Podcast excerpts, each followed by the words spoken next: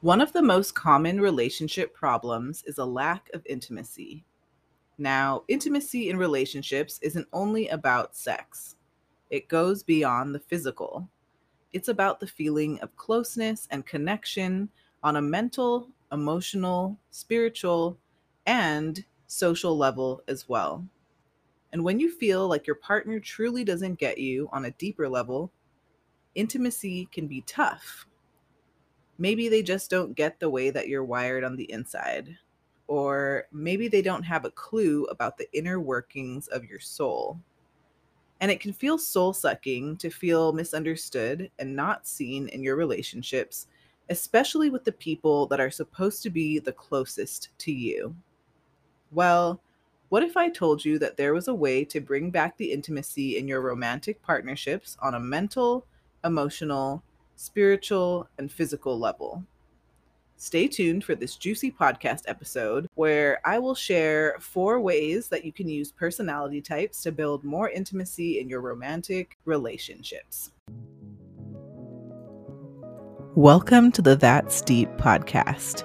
I'm Naomi, and I'm an international board certified life and success coach, neurolinguistic programming practitioner, or NLP, as you've heard it an empath, a mother, an introvert, and a podcast host.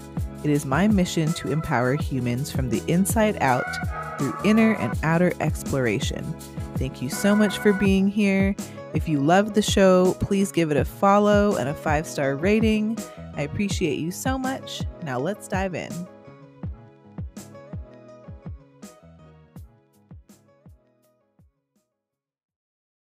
So here's four ways that you can use personality types to build more intimacy in your romantic relationships. Number one, learn whether your partner is an introvert or an extrovert. So I want to talk a little bit more about the difference between introversion and extroversion.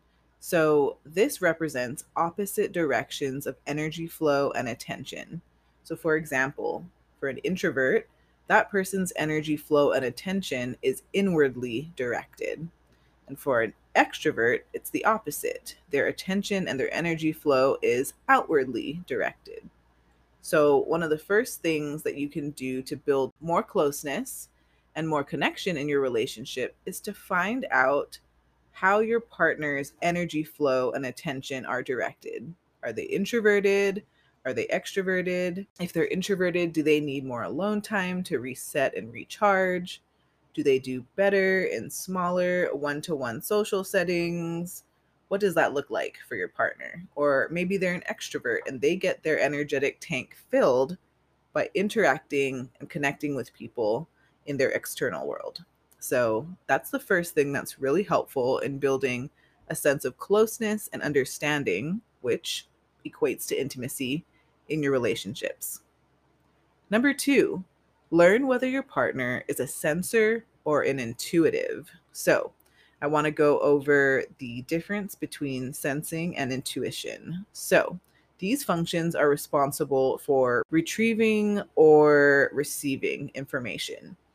So, for intuitives, they are comfortable with theorizing and speculating on what could be they're okay with going off of those gut instincts and they can kind of come up with the larger picture from only a few points of data um, and they really tend to go ahead and trust their the hunches that they get right? That they get.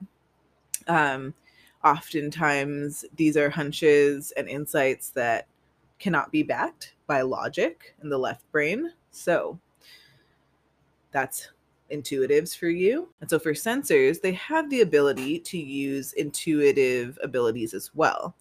Pardon the interruption.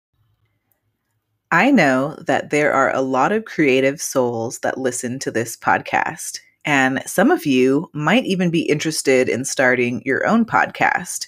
If you are looking to take the leap into the world of podcasting, I would love to offer you a month free on Podbean, which is the hosting site that I host my podcast on. You can get a month free if you use my link, and I'll leave it in the show notes. Now, let's get back to the show. But they've been reported to trust more, you know, quote unquote, reliable data or information Um, they're really comfortable using their five senses, things that can be verified in the real world. Um, you know, kind of these masters of historical information. Number three, learn whether your partner is a feeler or a thinker.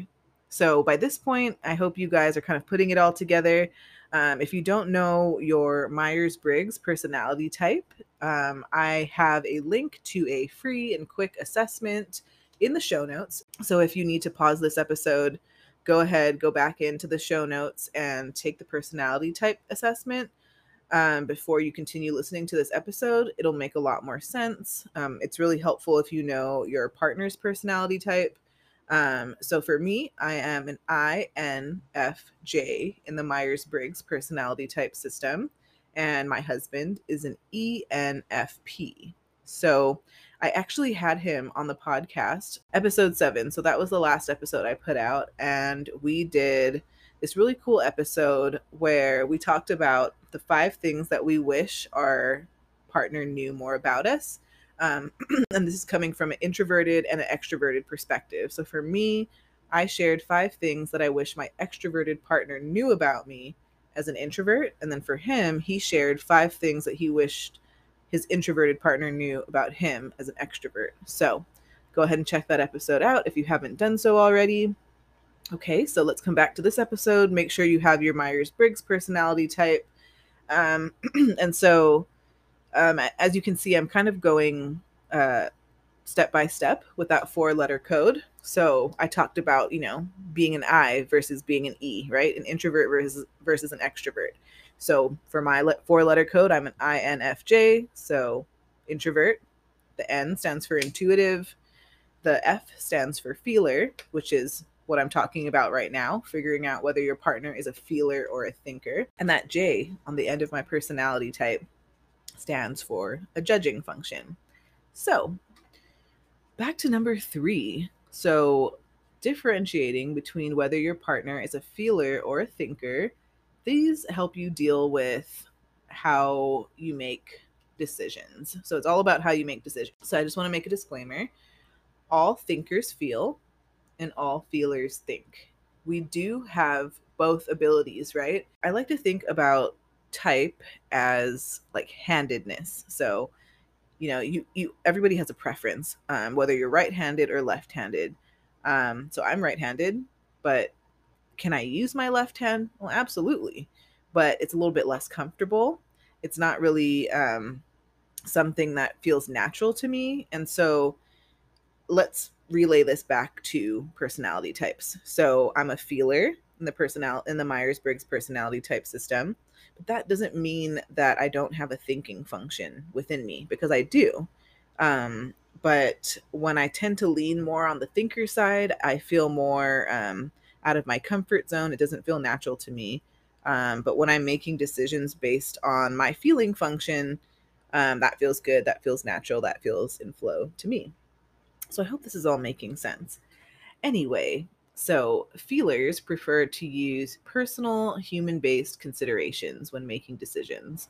And thinkers prefer these, this impartial, impersonal, you know, data and metrics. And they might put more value on concrete data than emotions. So that'll give you a little bit more perspective on, you know, whether you or your partner are a feeler or a thinker.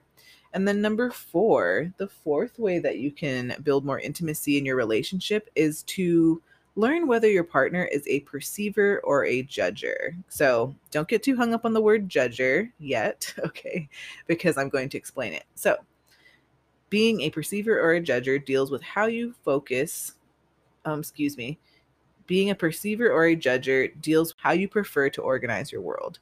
So perceivers prefer to organize their inner world so that they allow outer world freedom.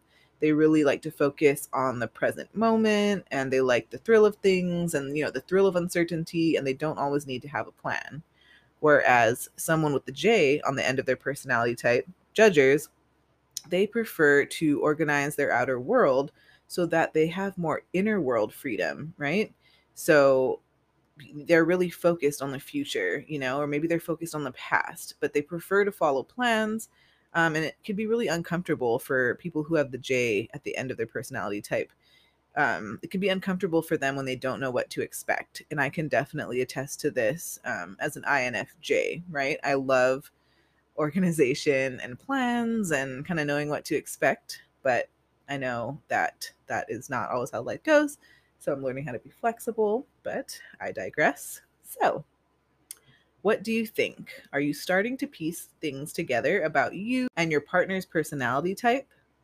if you're looking to go deeper, you know, beyond the introvert versus extrovert stuff, beyond the dichotomies, because there's so much more, and you're ready to dive into learning more about your cognitive functions, which is just some fancy words for our brain's inner wiring based on our type. And you're an empath who is looking to improve your relationships through understanding your inner wiring on a deeper level through the use of tools like personality types, empath science, and NLP, which is neuro linguistic programming, which is just a super fancy phrase for um, a nice way to do some mindset work on the subconscious. So, if you have any questions, you can always shoot me an email at hello at naomicourtneycoaching.com. I would love to invite you to join the Empath Empowerment Coaching Program. So, this is my signature private one on one coaching program for empaths who are interested in setting better boundaries in their relationships managing that energetic overwhelm that so often comes with being an empath. Um, and then also tackling your self limiting beliefs, then this would be the perfect program for you. So, for more details on the course, please visit my website at naomicourtneycoaching.com. And I am so appreciative of you spending your time with me today, tuning into this episode of the That's Deep Empath podcast. I look forward to having you back on the show next time. Have a beautiful day, take care, and just remember you got this.